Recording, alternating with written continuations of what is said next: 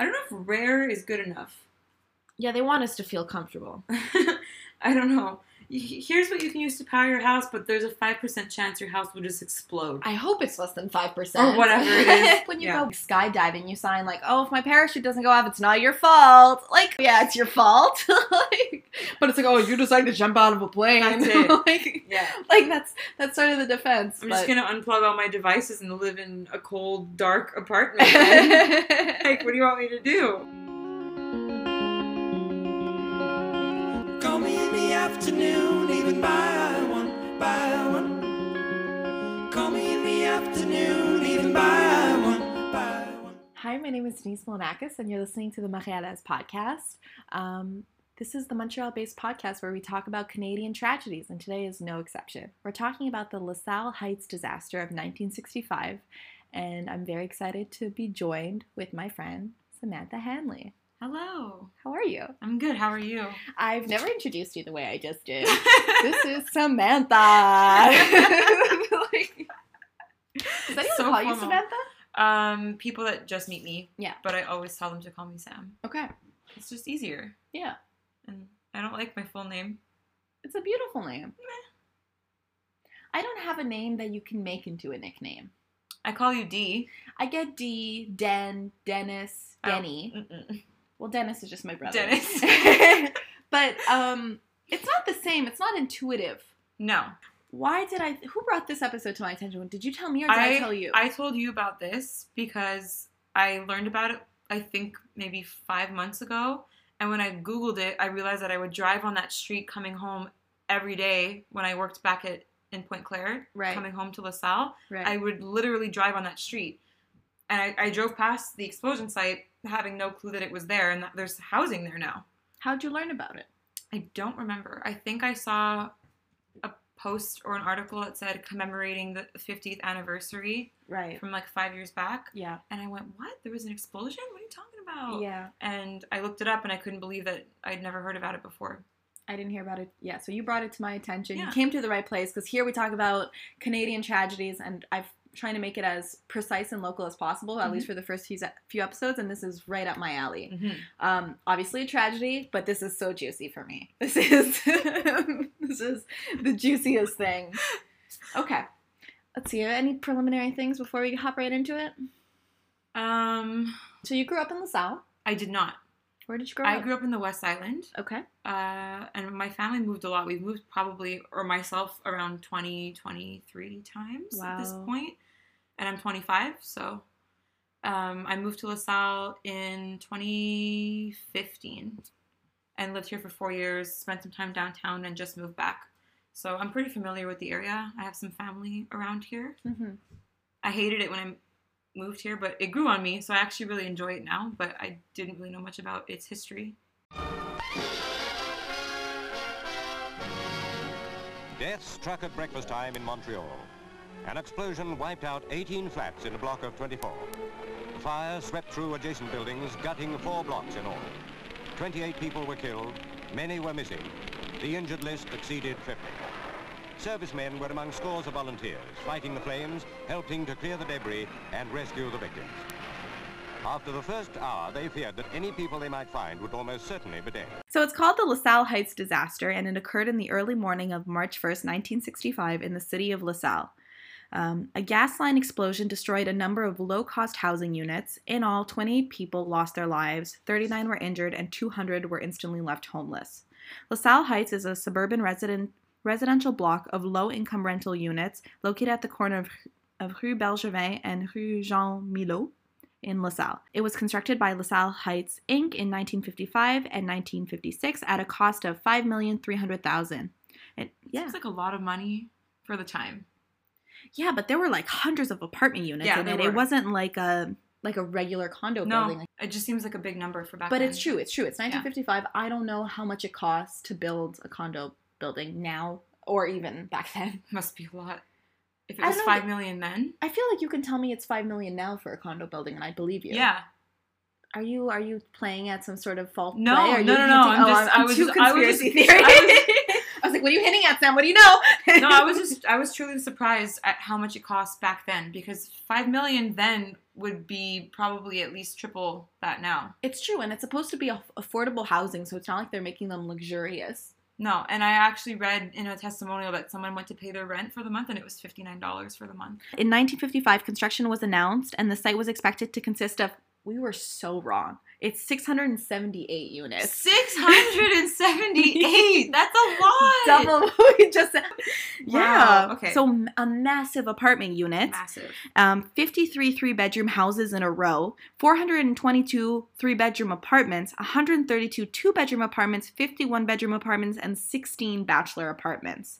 So rents ranged from 30 to 57 a month. So for a three bedroom home in LaSalle in 1955, you could pay under $60 a month. That's just insane. Yeah.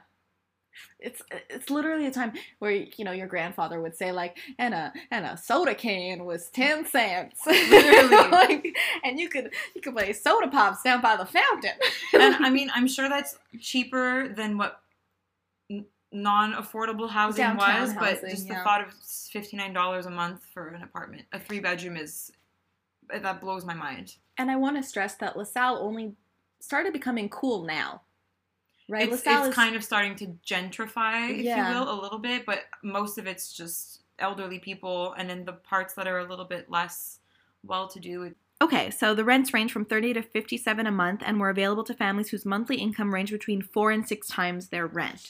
So the block consisted of 25 identical U-shaped building, each housing 36 units of various size. So this is a whole complex. Yeah. Okay. So the night of the incident, 8:25 a.m., the LaSalle Fire Department along with a number of naval officers from a nearby barracks descending descended on their site. barracks. Barracks? Yeah. What It's an- basically like their base unit. for navies? For yeah, for naval uh, I- officers? Yeah, sailors of the Royal Canadian Navy Supply Depot in LaSalle Hmm. came to help. That's great. I didn't even know we had like Navy on on call.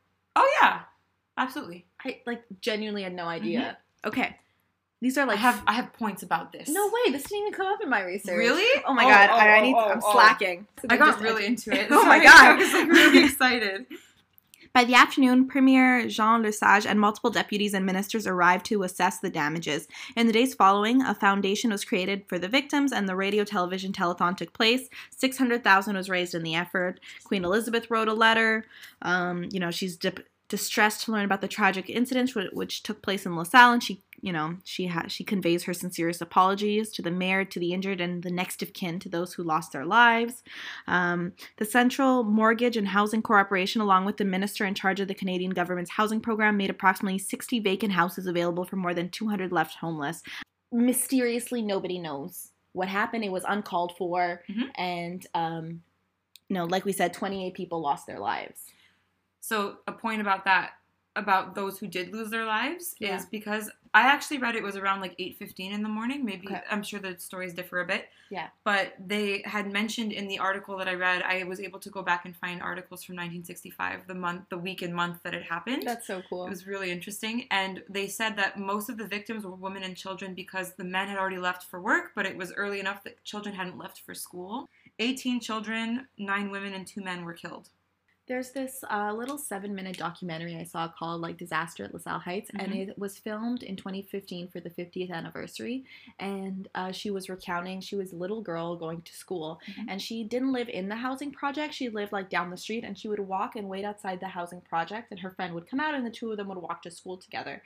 And she had said that as she was walking to the the housing project, that's when she heard the explosion, and she didn't had no idea what it was and you know she saw her friend and luckily her friend was okay and they were you know they were both shaken up and they were turning around to walk back to her house and she looks at the floor and she sees like a like you know things were everywhere right so like parts of the apartment parts of the Debris. home's debris is mm-hmm. everywhere and so she looks down and she sees like children's toy like a doll did you hear this No. so she reaches down and picks up a doll, and it wasn't a doll, it was a baby. That's how small the baby was. That is horrific. That is absolutely horrific. What an image to think about. The baby was okay. Like she picked it up and the baby instantly started crying. Like it, the baby was like shocked in in shock. and it was a little boy, and I don't know if he's actually okay, but he was alive. Wow. Yeah, and just like I find it interesting when you when you look at it from a position of like innocence and like just like things they remember from traumatic incidences. They rem- while they were walking, police officers or, or cops or someone was like, "Please stop moving. Go sit over there so we could like assess what's going on." And she looked over and it was a, you know, a people were sitting where the cop had told them waiting for the ambulance or waiting to get treated by the ambulance and they were all like bloody and gross. And she's like i don't want to go sit over there. They're gross. Not realizing she's also gross right? And, like because she was you know like like next to an explosion right? So she has debris and dirt everywhere but like that's she's like oh mm, you know like i just it was it was a it was an interesting imagery Interesting perspective. too. yeah interesting perspective So what happened basically was between between 8 and 9 a.m., four buildings out of this complex exploded. this complex and the explosion reached across the street Oh yeah, the the surrounding buildings shattered windows. But there, from what I read, there were two main buildings that were obliterated and created like a 20 foot crater, into the ground with yeah pieces of wood. That was it. There was no building left, and two buildings caught fire and burned for, and you know subsequently just fell apart. But yeah were on fire due to the explosion in the surrounding complex. And then, like you said, for blocks around, windows were shattered. Um, the shock waves also ruined some apartments, from what I read as well. So it was it was really significant. And again i remember like little elements from like the research like those are the parts that stand out to me. Like i have facts here but i'm just Yeah. telling you like things that i remember. I remember like uh one of the cops who had just worked an overnight shift and a shift eight ended at 8 a.m it was like an 8 p.m to 8 a.m shift and he gets home and then as soon as he gets home he's called at like an emergency. You have to come down to LaSalle Heights and you have to you know help. And he, he gets there and they were they were obviously digging through that crater to find people and they couldn't use shovels right? Because like the shovels if it was a hit a person, lying down could kill the, a person that's like unconscious so that with their hands they have to dig because it's it's less invasive. Those are like the trauma traumatic details that i that i'm left with that, That is- that are most memorable to me. That is awful. I also read that it caused a thousand foot tower of smoke into the air, and it was so intense that they had to reroute flights oh my god. around it because they had a few planes fly through or near it and completely obscured their vision. So it it threw off all of the flights for the day, caused significant delays with um, the airport, which it's stuff like that that I don't think about when I think about disasters. I think about you know the immediate consequences of Yeah. it, but I didn't think about oh what would that do for air travel or what would that do for houses five blocks away. But it really made a big difference. It was crazy. Right. So in crazy. 2015, um, there are surrounding buildings, but like over the crater, there's just a parking lot. So like they're they surrounded, you know, and they put in 2015 for their 50th anniversary. Like as we both saw, they they did a little memor- memorial and they put a little plaque. I Mhm. don't know. I don't know what you can do to adequately like make up for a tragedy like that. Like oh, we have a plaque. So the official reason on paper is that it was a natural gas leak that had been leaking for several months that morning there were some like construction workers or some people doing some work outside and apparently like one of their hammers ignited a an, ignited a spark and that's how the whole building exploded like instantaneously It's awful. I just want to say that I saw in a CTV archive video, and it was for the 36th anniversary, and it was uh, a man who was interviewed who was a child at a time at the time, and he lost his mother in the incident, and he remembers that the night before he was playing outside with friends, and he was seeing bubbles in the water is how he put it. Like i guess it must have rained and there was a puddle like outside of the building and he remembers seeing bubbles in the water and that was like some sort of indication of a gas leak, right? Because it was coming out of the building. Oh boy. But he, at the, he's a kid, and he remembers like with his friends laughing about the bubbles, and you and know, lo and behold, well, it's the 36th anniversary. I don't remember how old he was, but like retrospectively, he has all that time to overthink. He was like, that was an indication that there was gas leaking in that building. but he couldn't have known. There, there was no way of knowing. He was too young. It is said in various reports that the gas lines were not buried deep enough underground and they were only 18 inches underneath the ground. According to Lucien Paquette, um, it was his bulldozer to have indirectly caused the gas leak when they were working on construction nearby. Another Dorval cop rushed to the scene, ran into his brother's car on the way, killing him. How crazy is that? You see all the all the, consequences. repercussions. Like he's rushing to the scene and he gets into a car accident. And who does he kill? His own brother? This is the reason things like this that when there's an emergency and your family members in the hospital, they don't tell you the extent of the situation until you get there because they know that if you think it's really bad, you're gonna you're gonna speed and then you're likely to get into an accident. Did you know that? No, I didn't know They, that. yeah, they downplay situations until you get there, and then they they drop the bomb on you and be like, yeah, he's he's in ICU.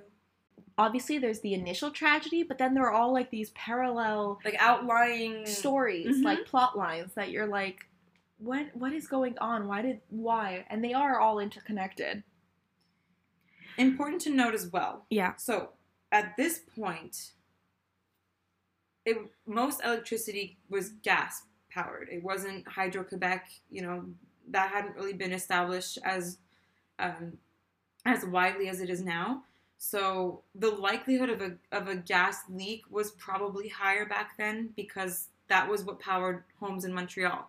And funny enough, I had read that there had been another explosion Well, yeah, I read that there had been a few explosions, like one a month prior, one Nine like, a years earlier. before. Nine years earlier Nine was years a earlier. similar blast. Yeah, that was literally around the corner that killed seven. So these Yeah. are these are yes, while they are common at the time, there's something exclusive to like these LaSalle Heights apartments that are not as well built. I don't know. I guess when we get to who's to blame, it I- was just it was so much more catastrophic than the other ones. Yeah. so much more. There had been one also a month prior uh, in Côte des Neiges, oh a gas leak explosion, because in the article that I read in the newspaper in the Gazette, it had mentioned it. So, I don't know, and I'm sure the practices back then were more lax, or there was less regulation than there might be now. Um, and the the company that installed all these pipes was the Quebec National Gas Company. Yes. Well, the next year, 11 people were killed in another gas attack at a poly polystyrene production plant um, at the Mon- Monsanto factory in LaSalle, too. Really? Do you know this They have bad luck. No, I didn't know that. I was like, wow. wow. I know that from my research, there there was kind of some speculation and question as to the amount of firefighters and first responders that arrived on the scene, and that there weren't enough.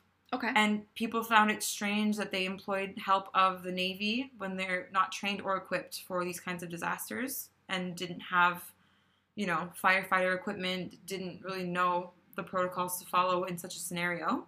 And part of the reason they didn't have enough firefighters is because LaSalle at the time was kind of like a standalone city within the scope of the island of Montreal. They had their own specific firefighter force, if you will. Okay.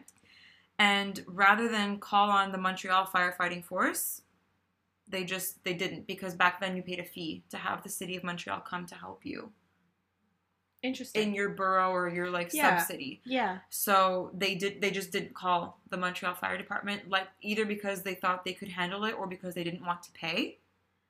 And it just makes me wonder if they had done that, could they have saved more lives? Could they have gotten to them more quickly? Yeah. rather than have ill-equipped navy officers coming in and trying to help and without knowing how to help. Yeah. I thought that was pretty interesting. that is very interesting. And I think people were a little bit upset about that, understandably. Understandably because so. the loss of life was just horrific. Um, I read, like you said, that um, some people were put up in hotels for free. There were some outlying hotels downtown that had offered to give people free rooms until they could be like rehomed. But I also heard that they converted one of the nearby elementary schools to like a welfare center, Yeah. and they had people stay there, and they bought they brought bodies to ice rinks to be preserved while people could walk down Oh, the rink to identify that's bodies. morbid. That is such a Canadian morbid thing. yeah. And it makes sense, body- right? yeah. Because they have to know who's who and gotta keep them cold. I can't imagine having to do Oh that. my with my God. Family. I just I just don't I can't I don't know who to blame for this. So here's here's my take. Yeah. The the Quebec Natural Gas Company, I also read that they were supposed to do monthly checks on certain systems. And the mayor of LaSalle, in a statement, had said they weren't checking monthly; they were checking annually. What? That's like that's like eleven times less a I year. know. And so he he blamed them and said if they'd been doing the proper follow ups, they would have caught this fissure in the in the pipeline, and they would have been able to repair it or replace it, and it would have avoided such an explosion, right? Because the whole issue was that, I guess, with the the construction workers creating sparks, which is normal, but around a pipe that had a big crack in it, you put two and two together, you know. So he he definitely blamed the Quebec Natural Gas Company And you had mentioned to me that there was a lawsuit. Was it? there was there were there were two lawsuits actually. I read one. It was uh, what was his name? George Purd, Herbert George Purd. Excuse me. And he lost his wife and three of his four children in this explosion. Oh my god. And his fourth child, his daughter, was severely injured. So he actually launched um, a lawsuit against them for $86,000 in 1965, which in current amount, if you're curious, is around $700,000. Okay. Still not worth th- three lives. Nowhere close. Four Four lives. If that happened today, we'd be suing for millions. And he sued Well, first for, you'd have to figure out are we putting these people as the sole people responsible? If they don't do checks, if I don't know it, w- if they're breaking their contract by not doing the checks, or like I don't know if they agreed to do doing twelve checks a year and they only did one, that that's breaking their contract. But if, if that was just like what they did for every apartment unit, every condo, every every home, they only they only do inspections once a year, then they're not at fault because that's what you know that's what they've been doing and that's what they're mandated for. the gas company. Yeah. Like uh, if that's if that's just what they've always been doing and Maybe. the- you know like Maybe. yeah, I just have written LaSalle's mayor stated that the Q, the QNGC should have been conducting monthly checks of the gas lines, but we're only doing so on an annual basis. So I guess it was a standard that wasn't being met, or it wasn't standardized at all, and they could just decide when and where they wanted to do these checks. And I would hope that since then they've developed. I'm sure they've developed. we were trying to find evidence of that and it's not as clearly stated as, No. as we wanted it to be. Well, I tried to look into the Quebec Natural Gas Company and see, you know, were there multiple lawsuits that came about from similar situations? So not only Herbert Purd, but also um, the LaSalle Heights Incorporated Company sued the QNCG And what came of that? for negligence, and I couldn't find anything about that either. So I'm imagining they probably settled behind closed doors because I couldn't find any public record of any of these going to court. But I don't know how much of the victims were actually compensated with whatever. I don't think they were compensated at all. I don't. I didn't find anywhere that the company compensate because for them to compensate the victims, they'd have to admit fault, Right. and I don't think they did. I don't think there was ever. There was a formal investigation, but I don't know what came of it beyond them saying that there was a, a defect in this pipe, and there was an explosion. That's all I know too. You're right. It's just awful. And I did, I did, I did some significant digging. I went through um, Quebec Public Record. I tried to see if I could find anything with Herbert it- Purd's last name. Eight hundred thousand lawsuit filed against Quebec Natural Gas. Yeah, you check out your facts. I check checked out. so and nothing in the. there, I couldn't find anything. And you know, so LaSalle Heights, like you said, they filed for around eight hundred thousand dollars against the Quebec Natural Gas Company, which today balances out to around seven million dollars for negligence of the maintenance of its distribution system. So, a significant number for back then. But again, if this happened today, it would be quadruple the amount easily. On March 29, 1965, LaSalle Heights Inc. announced any or all tenants of the LaSalle Heights housing departments was allowed to break their lease if they wanted. Oh, how generous! I read that too. We're living in an apartment that doesn't exist anymore. How generous of you to let us break no, our for the lease. others. For the others. Well, you're right next to a like a a crater Honestly, where dozens of people lost their lives. windows are shattered. I don't think if if they hadn't done that, that would have been problematic. Like if the they hadn't was- said, yeah, "Let's let everyone go," you have to live here. you have to live here and look at this crater in the courtyard. That's awful. That's absolutely awful. it's terrible.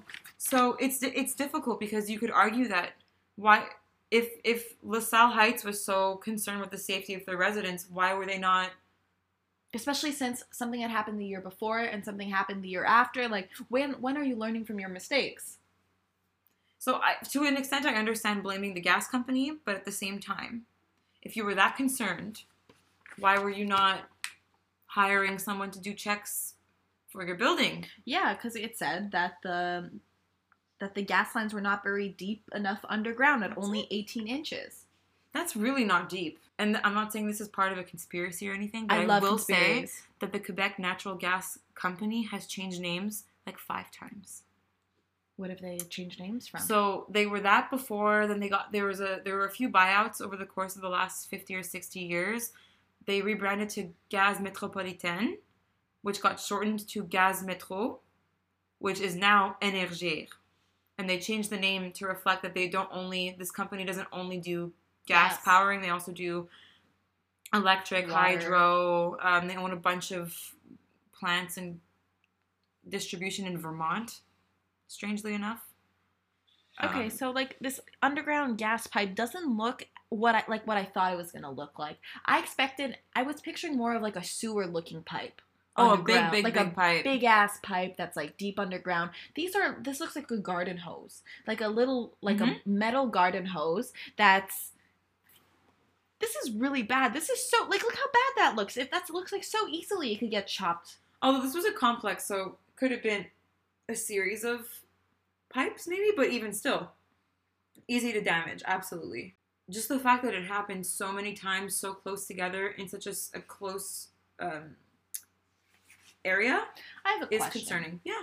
Why didn't this happen at a uh, luxury high-end building that was that housed just as many people in in downtown? Why do these things tend to generally happen in low-income places?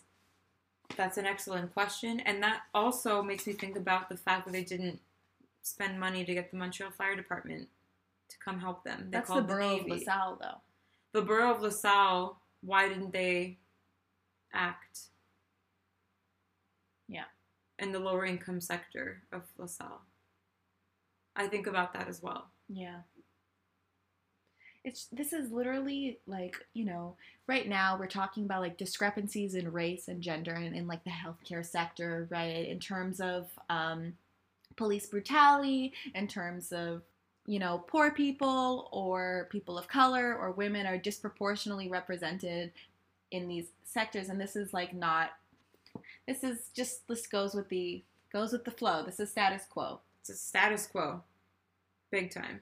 Oh, I also read that the mayor of LaSalle clearly had no faith in these buildings because they evacuated other complexes owned by LaSalle Heights until all the buildings were properly inspected by the gas company. So this mayor is really making is Pretty mad.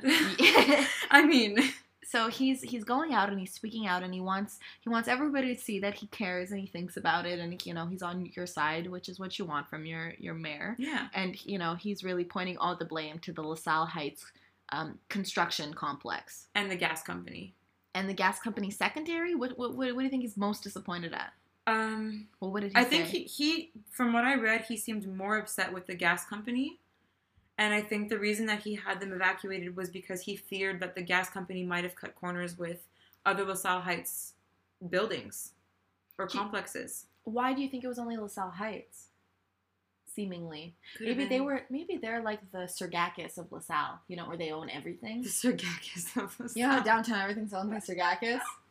yeah, I see the name everywhere. Yeah, yeah. This is he's maybe LaSalle Heights is the Sergakis of LaSalle in 1965. Could be. What I love about Google is when you start googling things, it gives you people also search for. Yeah. And other, I'm looking at you know LaSalle Heights disaster. LaSalle Heights is LaSalle Heights Inc. still in operation? Questions: How common are gas explosions in homes? I hope it's less now than it was then. It has to be, right? yeah, let's find some statistics. we don't hear about those anymore. Okay, this article is from June 3rd. Oh, just recently. Okay. A natural gas leak forced the closure of intersection of Guy and René Levesque on Wednesday morning. 13 emergency vehicles took part in the operation after a contractor hit a nat- natural gas line in the area at 10 a.m. Exact same thing. Literally exact same thing. Fire department officials say there were some nearby buildings evacuated. There are currently some 4,000 Hydro Quebec clients in the area without electricity. Emergency workers from Hydro Quebec are on the scene working to control the leak. Officials are asking people to avoid the area. So that that one didn't explode. That guy, I guess, no, saw he broke a pipe and then called for help. Right. But This- these people, They were it was leaking for months. oh, had to have been. And you you can't expect the tenants to think, oh, let's check on the gas lines today. Yeah. You know, like they put trust in in the gas company and, and the company that they're paying rent to, and they were just. It, it's like they were forgotten, and it's sad. this is interesting. This article says, and this is recent, so it's about like modern construction. But I, I, I struggle to see the difference between this and 1955. Okay. Um, increased number of gas leaks in Montreal probably tied to construction boom. So buildings are being brought up and raised quicker than they are being cared for, I guess, and adequately planned. Sounds about right for Montreal. Uh, 57% of all gas line breaks occur because of imprudent or improper excavation. In one third of all ruptures, those who broke the line had not communicated with info excava- excavation services to determine before digging where the gas lines were located. Who is responsible for this? Is construction workers have to?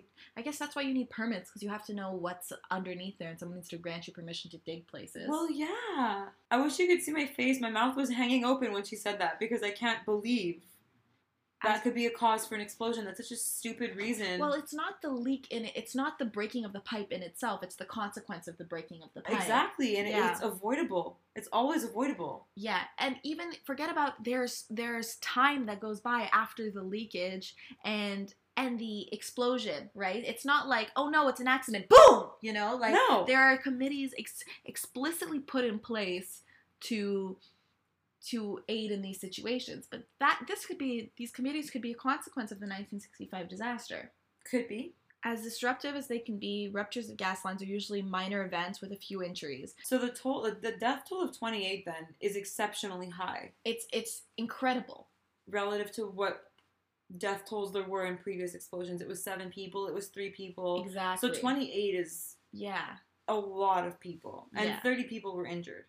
Yeah. And it wasn't injured like I got a black eye. It was like I lost a leg. Yeah. I had internal bleeding. I'm blind. It it wasn't just you know Yeah. injuries that can be fixed and you, you're on your way. People were in the hospital for months and weeks and months recovering, and some never fully did. so that's why people lose their electricity when there's a gas leak because they don't want anything to spark it. So they turn off your electricity while they fix it. So be- Exactly. because of the risk, responders don't take any chances when a gas leak is reported. They shut off the power to the affected area, cordon it off to pedestrians and motorists, and evacuate the area. Loretti explained that natural gas can erupt if it makes up between 5 and 15% of the volume of the air in the area. Mm. And can be set off by a static electricity shock or the spark from an electrical appliance. That's terrifying. If a break occurs outdoors, there's very little risk because gas is lighter than air, so it floats away. I like how they're making this very easy for me to understand, a non science student. I'm like, ah, yes, gas is lighter than air. The gas is odorless, but we add the smell of rotting eggs so that people can identify when there is a leak, he said, adding that anyone who smells the odor of a gas leak should call 911 immediately. If the smell occurs indoors, um, open the window, refrain from turning on any lights or appliances, leave the premises, and call 911. I take this to mean that back in 1965, there must have not been a smell. Because if it had been leaking for months, Months. people would have smelled it and they would have said something. Yeah. So I wonder when the smell was added. And I wonder if Can we this Google was that? the cause. What is this? Firefighters will be the first to arrive to a report of a gas leak, and they are the ones that are often requested for Hydro Quebec to shut off the power to an affected area. Energir crew must respond within 25 minutes of a reported gas leak. That seems like too long. It's very long. Energir also has sniffer trucks that travel around the city and check for odor of the leaking gas to find the source of the leak and repair it. If anyone thinks there's a gas leak in their home, they should call 1 800 663 9228. Um, I would save that number in your contacts. That's 1 800 663 9228 because this is so scary. It's super scary. So, in short, in short, who is responsible for this? Let's name all the, you know, since there was never any formal documentation that put a blame on somebody, so the families never really got closure. answers. Yeah. no answers, no closure, and nobody took responsibility for this. And uh, for the 50th anniversary, the borough of LaSalle granted financial assistance of $3,000 to the Société Historique de LaSalle um, to write uh, a book about the LaSalle Heights disaster. And I reached out to the author wanting to make a statement. And I'm hoping he gets back to me, but he definitely won't want to get back to me after. I don't know. Events like this just make me sad because it's it's not like it was a natural disaster that was you know, inevitable or unavoidable. It was something that really could have been prevented. but it's also tragic that you need tragedies and loss of like like this for reform to happen. That's that's the worst part. Yeah, and Right. that's just how civilization works. So your question of who is to blame? I mean, to me first and foremost the gas company. So would you say the owners of the gas company for not doing their due diligence and letting it slip by for like capital gain, like because they could It's you a couple things. The fact that they placed them so like Shallow. shallow underground. Is that the gas company insane. or is that the LaSalle Heights Inc. construction company who built the complex? I still I think the company would have to lay the lines. I don't think the, yeah, that makes sense. Yeah. So, A for that. B for if the mayor of LaSalle was right, not doing regular checks of their lines and the distribution lines and making sure everything was okay. Yeah. Not okay. Whether they're poor people or rich people, because who knows what they were doing in other areas of the city. It was a ticking time bomb. It was. And I, I don't know if technology wasn't as refined that they wouldn't get alerts if there was some sort of rupture. yeah, I don't but think they had their trucks that No, sniffing they did not have sniffing trucks, but then you should take the time to go check these places. the whole city. You should check the time Well, to check it. the whole city. So I would say partly that. I would say loss of life. I I would I would argue that the first responders on the scene probably weren't the best first responders for the situation. I, I just don't understand why they didn't call the city of Montreal for help, for like extra firefighters. Because if they'd gotten there sooner and they had people with the right training, they could have possibly saved more lives. Yeah. So I think that's really unfortunate. And for the housing, I mean, because I don't know how implicated they actually were. And if they were really at fault, would they have had the gall to sue the gas company? They might have. Yeah, absolutely. They might have. Absolutely. Take the light off of them. I'm not Absolutely. sure. Because if they're, I don't know, it, I'm very torn too. Because if they were like a big corporation and they're like building units and they they want to scale up as big as possible, like they could have made them negligent to to you know to problems in their building. But if they're also working with a low income housing unit, I feel like they're better people than you know those who are like trying to sell their condos at like the highest price and get like a huge profit margin and um, agree. negligent nonetheless. to an extent, right? You didn't even know what was going on in your own your own building. I don't know. Like like I'm trying to think of like is a superintendent of that building trained to to go around with a sniffle sniffometer and register the like you know No, take the levels of gas around the building. No, but they could say, "Oh, hey, they haven't come to check our pipes in a year. Should we call them?" But whose Especially responsibility since- is that? especially since there was a, a leak the the the year before. Yeah, you're absolutely around You the corner. There was a leak where seven died. The- right around the corner. I think it must have been like this block area that just was like faulty, just poorly, laid out. Yeah, poorly uh, executed. So maybe the La- LaSalle Inc. Um, construction company didn't get the plans. They didn't do their due diligence or didn't care. or didn't care. And Algier let them build there, and knowing it was a risk, didn't check up often. We gotta educate. We gotta educate the population. Don't use gas. And if you do have a gas leak, call the provided number. If you smell rotten eggs. If you smell rotten eggs, how do they put that smell in the gas? Oh, I read it. It's a it's an odorizer called Mercaptan. They added to the gas. It says with Mercaptan you can detect leaks at concentrations of less of one percent in the air. wow. So funny enough, Energir, I'm on their website. They have a natural gas myth versus reality section. Okay. I guess to dispel myths and to make people more comfortable with it. It it says it's a myth that it's highly flammable. I'm sure they would want people to think that it's not flammable. The gas company. Thank you so much for your time, your research, your energy, your passion. This was so fun. Wasn't it? It's so sad. Yeah. but it's so interesting, and it's. I'm surprised that this isn't something that we were taught about at all. Especially since you you lived here. I lived here. I and you no idea. drove past that street. And funny enough, my stepdad, who's been living here for 25 years, he had no idea. you told him? yeah, he had no idea. You gotta send him the link to this episode. I will. It's very interesting. And now when I drive by, I'm gonna remember. I'm gonna know what happened. Thank you for being here. It was a pleasure. Call me in the afternoon, even by